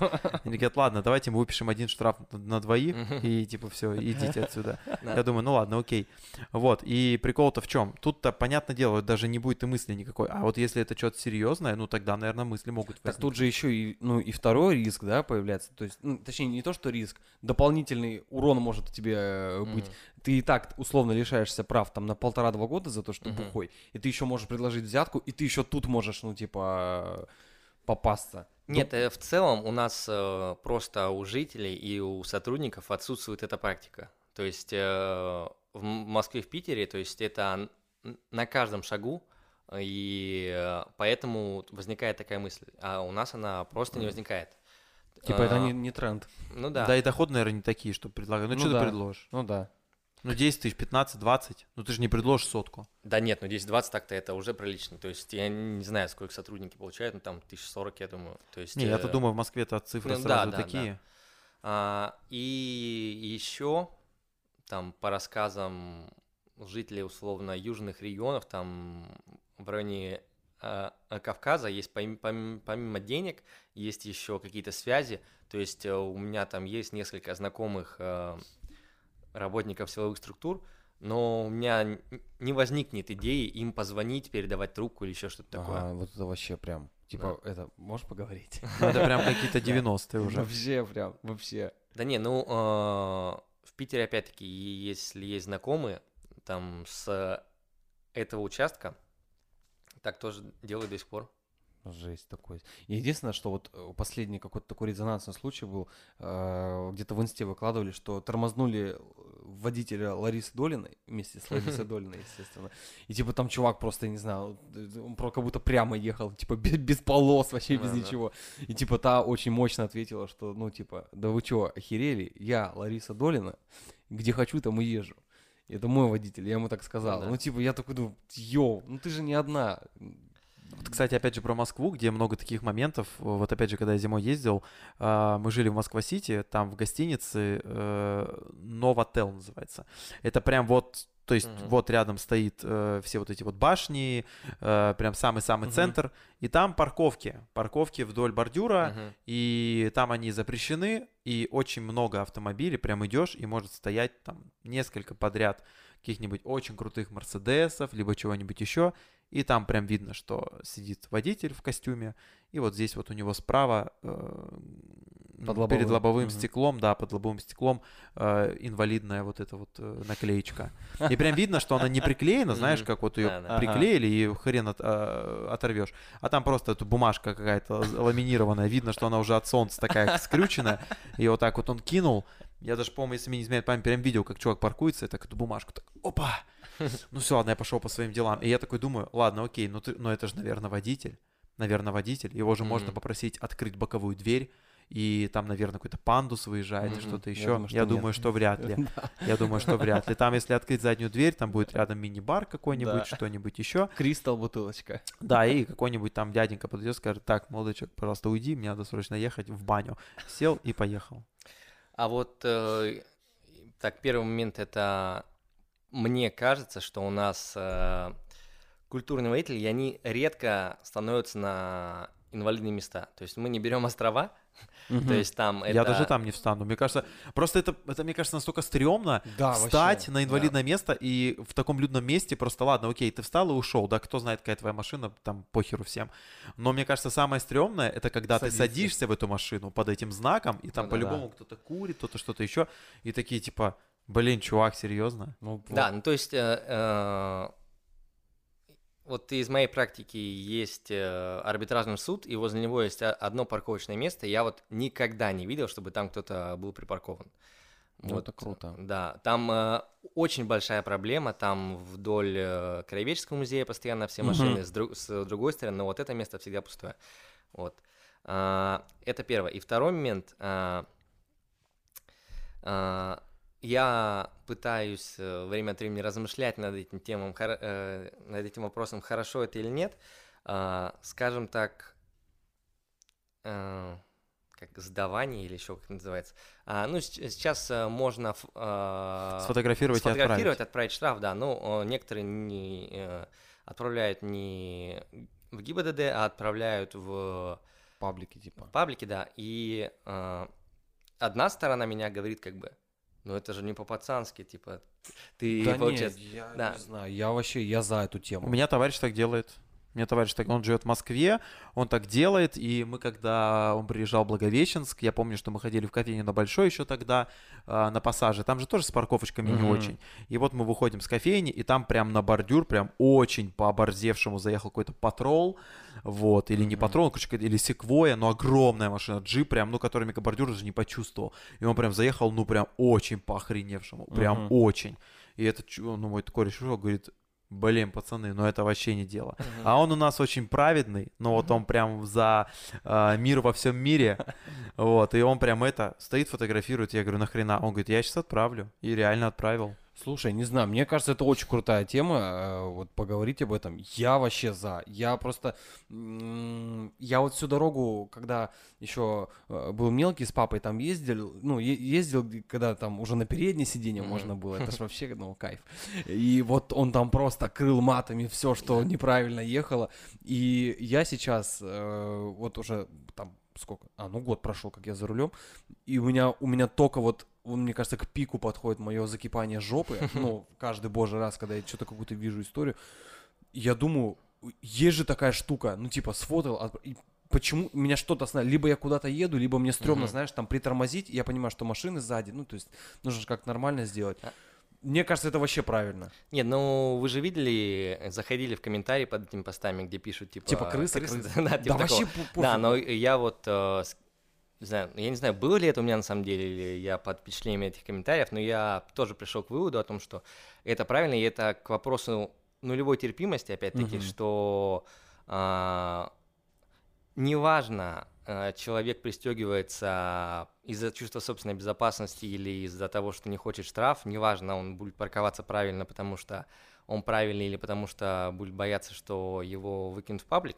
в целом это приведет к тому, что мы бу- мы будем жить в раю на земле. Ну, это типа, это же культура, ну, в смысле, там понятно, вот был напряг какое-то время, да, что в старом городе, в островах, типа, малолетки собирались, типа, Мгм. очень громко матерились, там, закидывали на сваи, делали прочие непотребства, ну, Мгм. что-то там подразогнали, сейчас нормально. И вот, и мне кажется, когда а, будет культура на дороге, тогда будет меньше э, случаев, что э, иномарка дорогая врезалась э, в Nissan Pro Box, которая там такси. Ну и типа, это ж банальное, типа, уважение друг друга на дороге. Ты ж, ну, блин, я, я не знаю, вроде бы на словах это все очень просто, ну, типа, это же простые правила движения, которые ты Да. учишь э, в автошколе там за какие-то 2-3 месяца. Это ж, ну, как бы несложно. Просто я когда шел э, в автошколу, я вот там у Люхи много чего спрашивал, там у, у папы там и так далее.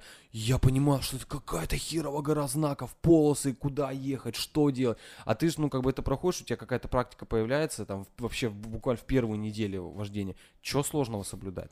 Я не понимаю. Короче, могу рассказать тебе лайфхак, которым пользуюсь. Э, У меня жена, когда ездит в последнее время, начинает тоже подругиваться на водителя в Мгм. округе. Э, Там, ну, и понятно, и в детстве, и, там, и, и с таксистами езжу. А, Я, когда сажусь за руль, я автоматически думаю, что все вокруг идиоты. Мгм. То есть э, я, во-первых, э, во- во-первых, э, я, как мне кажется, обезопашиваю себя от аварий, потому что я всегда э, в, теории предполагаю, что все водители вокруг могут на- начать сейчас делать что-то вообще несусветное, то есть э, э, поворачивать без поворотников, э, начать э, затормозят или еще что-то. И я езжу, в принципе, на позитиве. Не- э, если вижу, что э, человек делает что-то неправильное, а, там, подрезает меня или еще что-то, я даже не сигналю, потому что я изначально готов к тому, что он идиот. Мгм. Типа, ну, дурачок. Да, ну, типа, Я, я, я не, ну, конечно, хороший лайфхак, но я что-то не могу с этим свыкнуться. Мне, мне просто сложно воспринимать какие-то банальные, тут тупые вещи. Ну, я просто, я ничего не хочу сказать про девушек-водителей. Есть, типа, ну, сто пудов там классные, э, классные, ответственные девчата, которые, ну, то есть вцепились в руль, и контролят все, что, все, что можно. А я, ну вот, э, вот Зейска, на- например, та же, очень узкая улица достаточно, ну как бы там э, тяжеловато двигаться в потоке, ну каком-то. И когда я вижу, что справа там или слева от меня едет э, девушка на каком-нибудь Лексусе супердорогом, мгм. у нее, я прекрасно вижу, что у нее там э, аудиосообщение прослушивается в WhatsApp, и она едет по левой полосе, с которой только поворот налево возможен. Мгм. Это вот Зейска Шимановского. А я еду по правой прямо, и она как бы, она даже голову не повернула. Мгм. Вообще, ну и, и она едет меня, и я, ну я посигналю, ну и, все, и, И ты ничего. только Да, расстраиваешься. да, да, но как-то все равно пар хочется выпустить. Ну, не знаю, есть такое у меня. Короче, есть проблемы еще и с парковками. Вот если взять вот Да. место с этим пассажем, э, все говорят, ну пар- парковок нет, нет парковок, нет парковок, нет парковок, нет, негде встать. Да, ребят, ну негде встать. Но сейчас же делают дорогу. там. Ну, Делают долго, но я надеюсь. Ну, Оно я надеюсь, я надеюсь, что там появятся места. Если они там не появятся, то это, конечно, будет epic fail, потому что нахрена Ну тогда да. вообще там что-то делали. Просто э, перекресток, допустим, Шевченко-Ленина, он очень старый, он построен давным-давно. И спланирован он, исходя от зданий, которые там находятся, и раньше не было такого машинопотока, даже 10 лет назад, Мгм. например. Сейчас все сильно изменилось. Понятное дело, что исходя из этого, я надеюсь, делают, переделывают дороги. Вот Зейска раньше, помните, какая была узкая? Была Да. ужасно узкая. Сейчас, если ты едешь по Зейской, начиная от э, поли... стоп. Не... Да, от, от партизанской и вплоть до...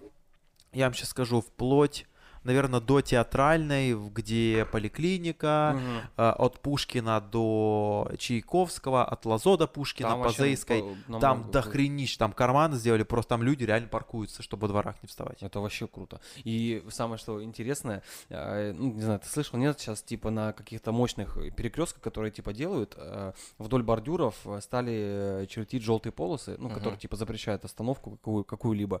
И, в общем, я эту новость читал там, и по работе они там говорил э, видео, э, но- новости на Морнфо.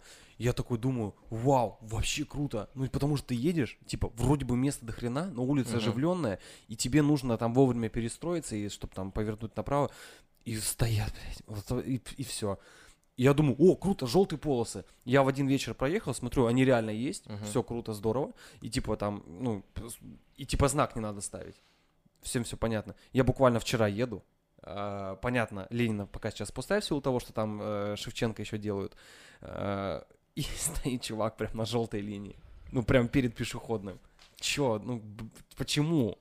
Нет, ну вы вот э, рассуждаете о том, что парковок мало, но вообще урбанистическое движение, Так.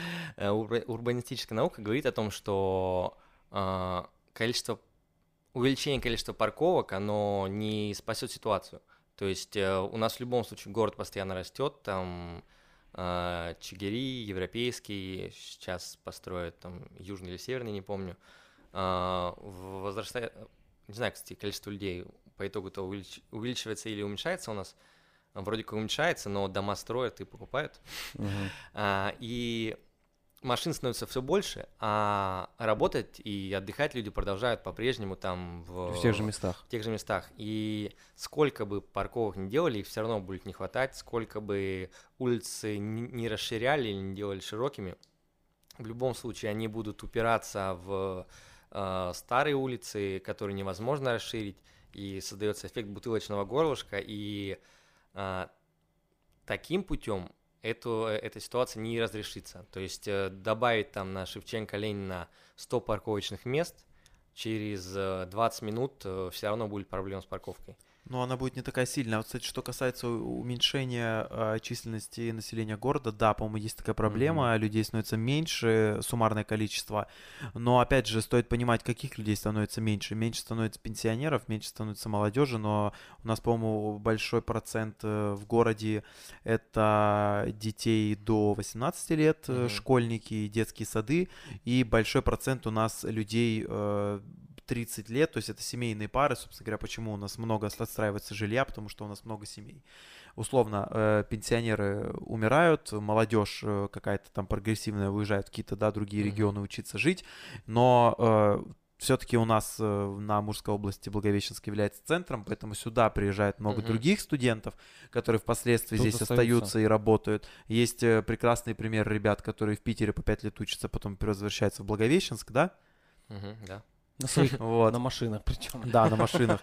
И то есть и вот, вот это большой процент населения, и, собственно говоря, почему у нас а, идет отток, но при этом отстраивается город, и становится больше машин, становится больше потребностей в жилье и в каких-то еще моментах, там, тех же самых парковках, потому что как раз-таки увеличивается процент населения именно такого трудоспособного. Да, но я просто говорю о том, что а, не понимаю, как а, проблемы с парковкой может стать меньше, если она все равно останется. Слушай, ну, может тогда контроль какой-то? Ну, типа, знаешь, как там вот в Америке чуваки выходят и выписывают что-то. Ну, может это сработает? Нет, ну, о, Хотя бы.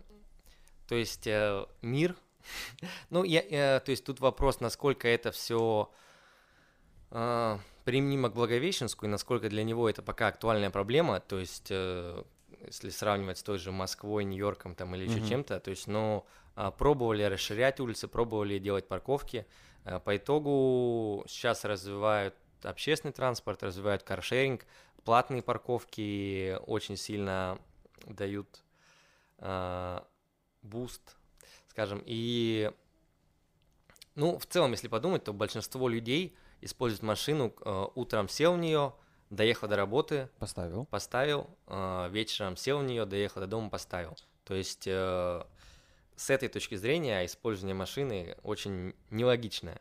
То есть э, тут э, по- больше подошел бы вот э, каршеринг или э, довозить соседа, не знаю, там, или общественный транспорт. То есть, ну, в общем, тот путь, о котором вы говорите, э, то есть в, в будущем он э, тупиковый.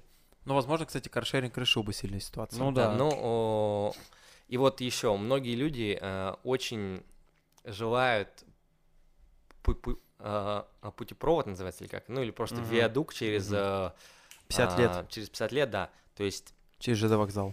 возможно, тоже он не решит э, эту ситуацию. Есть, в общем, такое понятие, как э, э, теория игр, и есть э, модель, при которой есть дорога А, есть дорога С, строит э, дорогу Б для того, чтобы снизить э, поток с А и С, а по итогу все едут по Б, в общем, и э, пробок становится еще больше.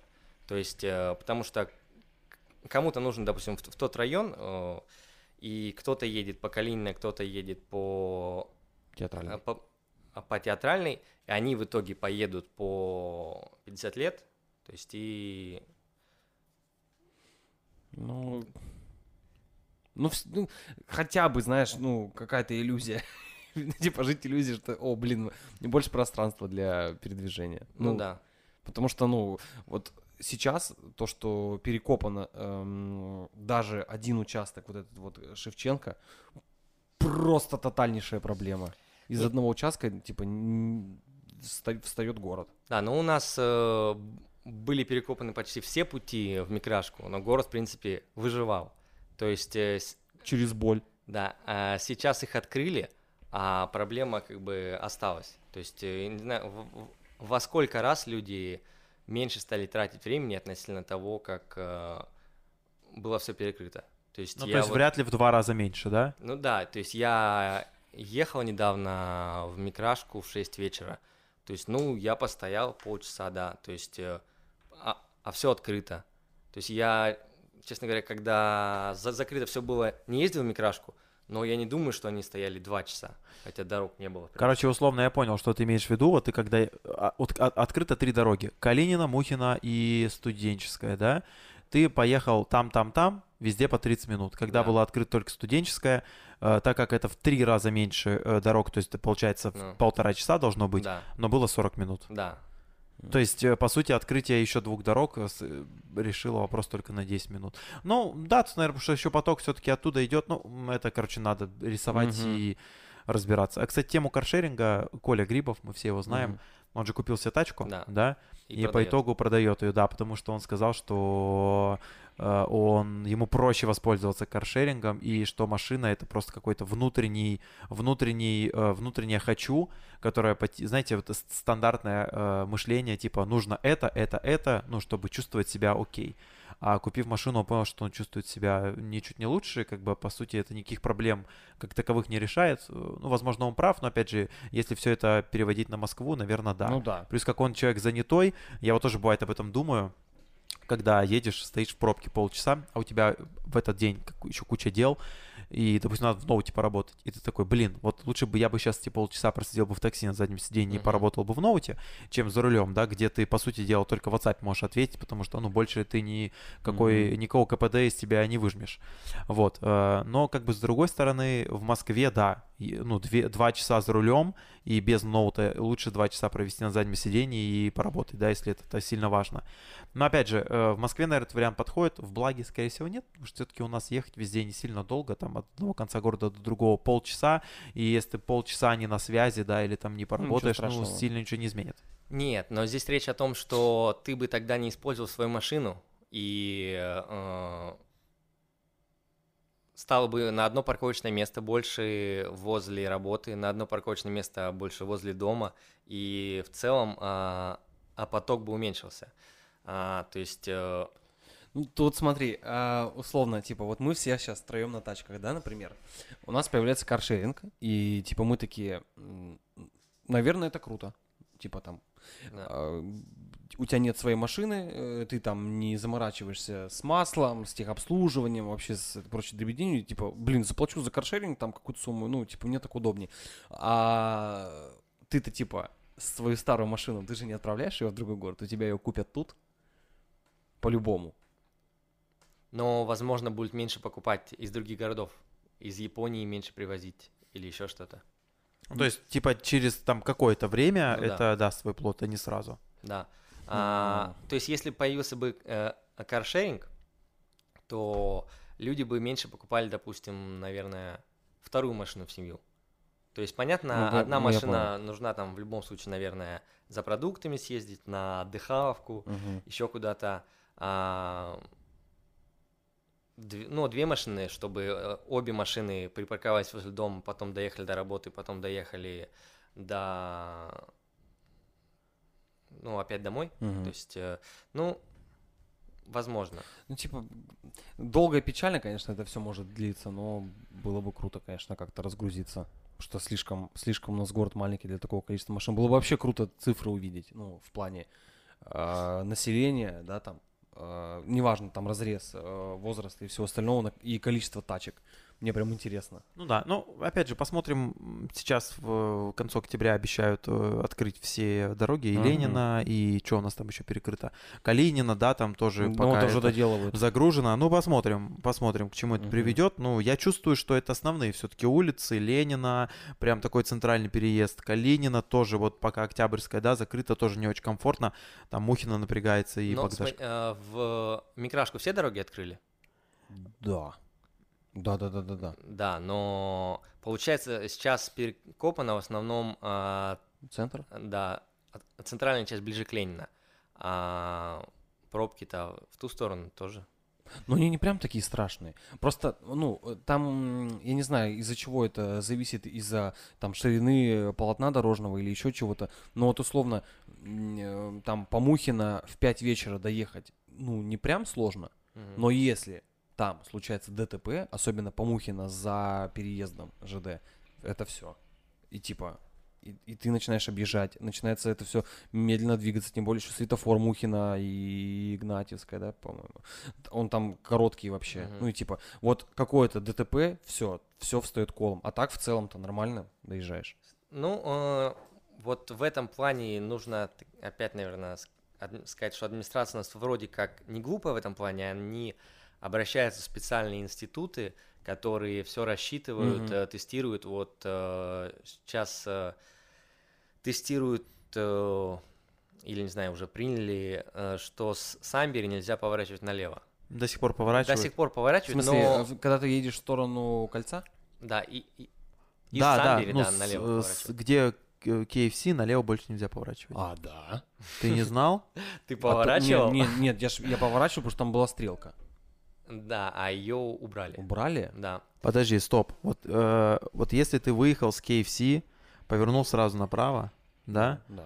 и вот ты можешь либо поехать по тенистой, да, тенистая там улица, Да, да. либо ты можешь повернуть направо э, в сторону автоколонны А, поехать. нельзя в сторону Калининского кольца с KFC поворачивать? Да, налево нельзя. А, да? Там же знак стоит, что налево и, и пе- перечеркнуто. А, я, я, видимо, уже там, не- ну, еще, еще там не ездил. Когда Ну вот я проезжаю мимо иногда, вижу, что Да, а, поворачивают. А, По- прикольно. а, и по- поворачивают а, некоторые индивиды, но в целом, а, мне кажется, больше нет такой большой пробки из Самбери, чтобы выезжать. Ну да. Но, тем не менее, нужно просто выехать на э, заводскую, да, Да. и повернуть там. Но на Мгм. заводской, мне кажется, тоже сложно повернуть, потому что тебе нужно повернуть э, не на регулируемом перекрестке налево, Ну да. где э, две полосы. э, И там, и там. Под, под, да, короче, четыре полосы по итогу.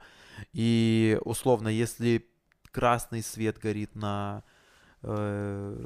тенистой и Калинина, то с тенистой-то налево тоже поворачивают машины. Ну да, это сложно. Короче, Нет, да, нет, ну, здесь, такое. смотри, здесь разгружается не только из Самбери пробки больше нет, здесь гораздо быстрее проезжает теперь с тенистой вроде как. Да, потому что... Потому что раньше выезжали на середину дороги, иногда они там по, посередине оставались и не Мгм. могли ехать А, ни ну да, да, да, да. вперед по Калинина.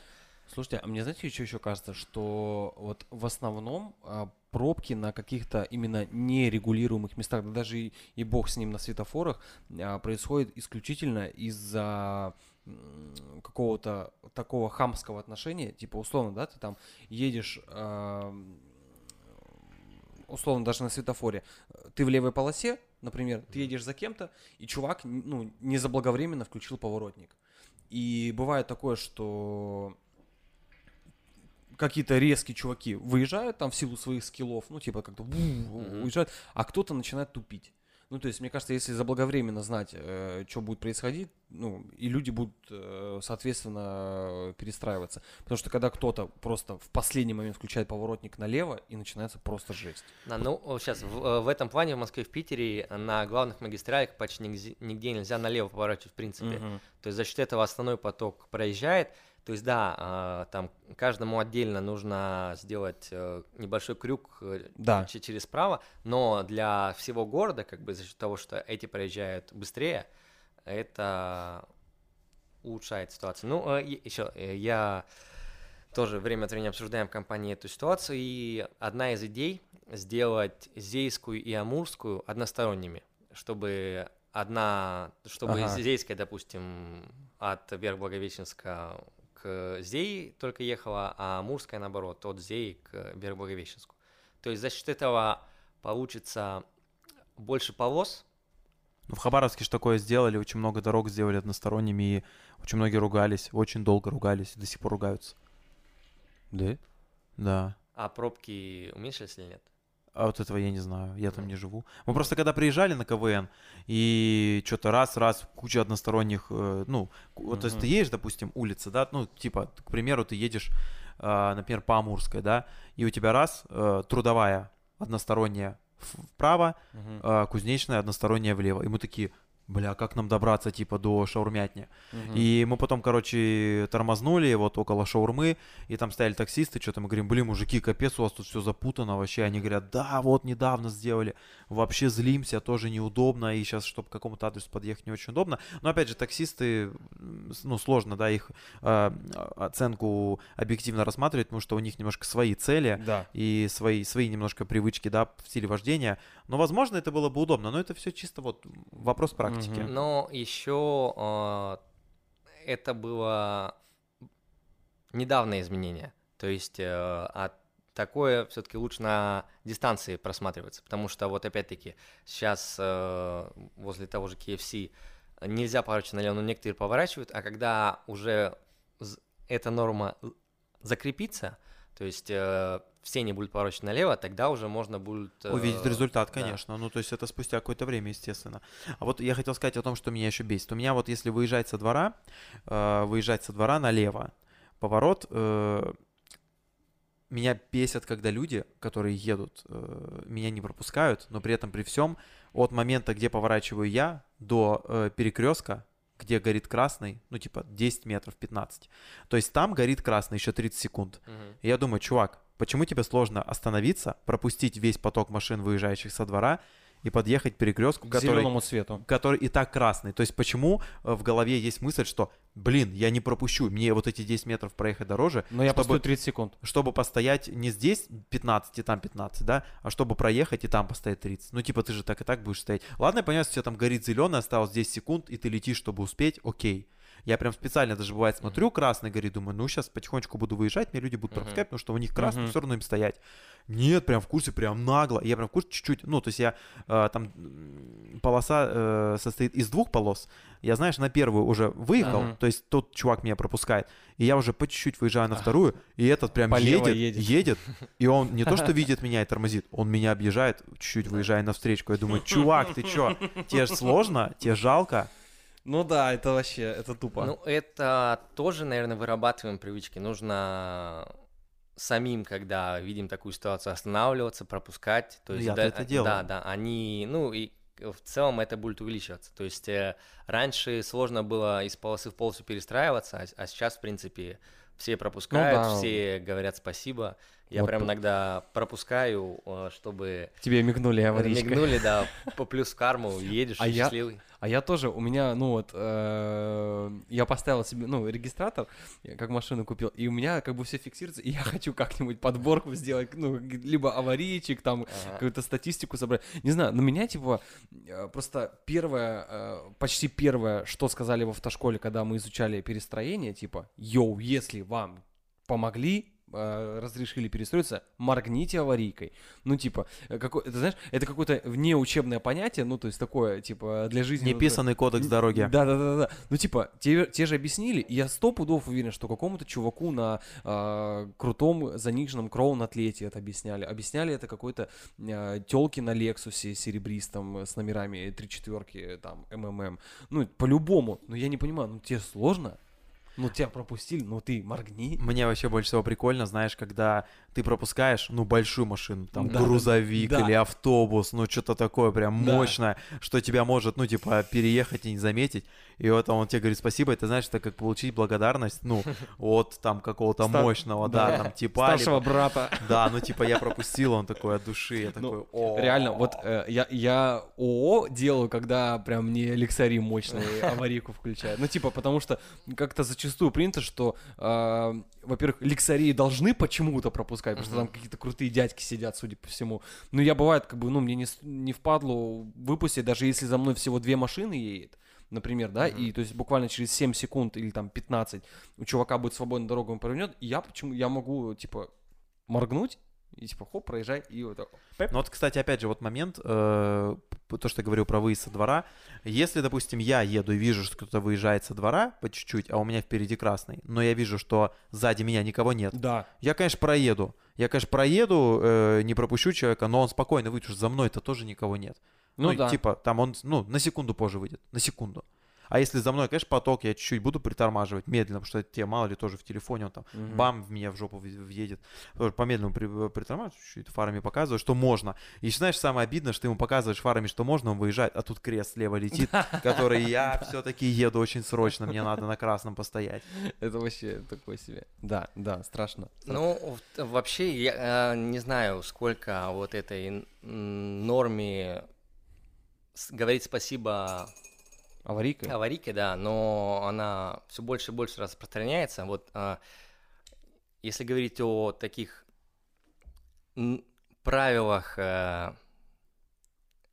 обихода, не знаю, то, Непи- что, ну, да, неписанных на, на правилах. неписанных правилах а, в Благовещенске на Калининском кругу Мгм. принято с правым поворотником, а, с левым поворотником или с правым. С правом по правилам. А, значит, все с левым едут. С левым, да. Вот, а, я в автошколе учился 10 лет назад, и тогда уже было с правым поворотником. Вот э, прошло 10 лет, а до сих пор а, там а, некоторые родственники или еще что уверены, что нужно с левым поворачивать. Я есть- вообще, у меня по поводу Калининского кольца своя мысль, я вообще не понимаю, на, нахрена там включать поворотник? По правилам. По- Нет, это я вообще никогда не включаю поворотник на кольце, потому что я четко, ну, все понимают, куда я еду. Да. Я единственное, что, знаешь, когда вот, допустим, я еду э, по Калинина, по правой полосе, Мгм. и мне нужно будет с Калинина уйти на магистральную. То есть вот, ну, прям, прям, вот там, там даже Ага. тормозить не надо, ты Мгм. в своей Да, да. полосе крайне правой едешь, там я включу поворотник, потому что Да. там я четко еду направо. А э, я считаю, что если я, допустим, еду э, по Калинина и собираюсь ехать на Новотроицкое, то есть я проезжаю магистральную Да. и еду на Новотроицкое, там я думаю, что если я включу правый поворотник сейчас, возможно, э, те, кто сзади меня, подумают, что я собираюсь на магистральный свернуть. Мгм. И они э, подумают, что, а, ну он сейчас будет на магистральный сворачивать, поэтому, скорее всего, я могу его слева обогнать. А я, оказывается-то, поеду не вот так, а я поеду вот так, и то есть он поедет, и мы с ним столкнемся. Поэтому я считаю, что вообще включать поворотник на кольце это бред полный, но когда ты выезжаешь с кольца, это определенно да. Конечно, Мгм. тут нужен поворотник 100%. это мое Слушай, мнение. Ну, вот в плане поворотника, ну, там на, на это же есть э, стопори, ну, типа, условно, да, чтобы не получилось так, что ты выезжаешь э, на кольцо, да, э, и, типа, включил, например, поворотник, и кто-то думает, что, типа, либо ты на магистральную поедешь, либо э, на новотройку, но ты же, типа, увидишь, что если тачка замедляется, и ты будешь перестраиваться. Ну, Я не знаю, но я просто, вот моя мысль в том, что я не вижу смысла включать поворотник при выезде на кольцо. Тут понятно, куда ты едешь, ты выезжаешь на кольцо, и твое движение будет прямо. Слушай, ну, по сути, я- оно я- прям- прямое вот там движение и есть. Для меня, для меня это как э, с, э, с маской. Ну, типа, сказали в магазе носить, я Мгм. ношу. Ну, типа, мне сказали в автошколе, что нужно вот так поворотниками, я, типа, вот так делаю. Нет, это все понятно. Это вот, допустим, я не- я не включаю поворотник, когда выезжаю на кольцо, потому что не вижу смысла, и я не включаю поворотник перед теперь при стоянии, когда я еду, допустим, в пол седьмого утра на работу, и э, кроме Один. меня вообще никого нет, Мгм. там один таксист Ну, стоит, может что-то быть, на, это да. на- я- Не, понятно, когда ты в потоке едешь, переставишь сто процентов. Мгм. Но когда никого нет в потоке, и, э, допустим, даже нет машин, выезжающих со двора, да, которые там, ну, как-то можно что-то Мгм. показать, да, допустим, там машина хочет выехать, да, на э, полосу, я показываю поворотникам, что я в левую перестраиваюсь, и он Мгм. понимает, что у него правая полоса свободно выезжает. Тут окей, Да, да. да, да. Но это опять же тоже намекнуть человеку, какой у тебя план действий. А так, ну, Не, утром-то понятно там, когда машин нету. Но все равно я- у, у меня как-то такое, я даже вот утром тоже еду на работу, на Зейской вот пустота вообще. И я все равно, когда просто без поворотника перестраиваюсь, что-то как будто там Иисус э, в- с палкой с неба на меня смотрит, типа, чувак, пятиход. пятиход, да, обязательно, как будто он видит. Мне все равно дискомфортно. Ну, типа, стараюсь. Такое. Ну, на самом деле, я тоже редко включаю поворотник на кругу, но вот я сейчас, скажем так, играю роль такого а, сторонника теории, как я говорил, Нулевая н- нулевая а, терпимость. терпимость, да. Да, то есть в целом, а, если вот все добропорядочные граждане Благовещенска пересилят себя и будут э, включать правый поворотник, возможно, как бы мы быстрее втолкуем. И- скорее всего, старичкам, хотя э, есть уже и а, и новые водители, которые тоже вк- включают левый, потому что они видят, что все включают левый. Да, и они тоже включают. Типа, как бы, Да. типа, блин, а я как учил? Ну, Да, типа, да, там, правый есть, нужно или реально Потому левый? что правила мы запоминаем, но потом скорее по какому-то чутью едем. Мгм. И, ну, э, скажем, благовещенские, те, кто ездит там больше двух лет, наверное, уже особо на знаки не смотрят, ничего, они просто з- знают, как ехать. Есть Ну, вот, ну, типа, да. Да, у нас еще удобно, что улицы ну, все перпендикулярные, да. прям удобненько ездить. Слушайте, будьте терпимее и соблюдайте правила дорожного движения. Короче, у нас сегодня в гостях был сотрудник ДПС, судя по всему. Но о ксипродороге много поговорили. Мне интересно, прям, какие у нас будут хэштеги сегодня? Дороги, ковид и что еще? И нулевая терпимость. Все, теорик и практик нулевой э, терпимости. Марат Аспанов был у нас в гостях. Спасибо за беседу. И нужно сделать э, краба. краба. Да, а у нас э, демонстративный. В наушниках очень Оглохли. мощно. Это он меня ударил по лицу. Все, ребят, завершаем. Все, спасибо, что позвали. Йоу.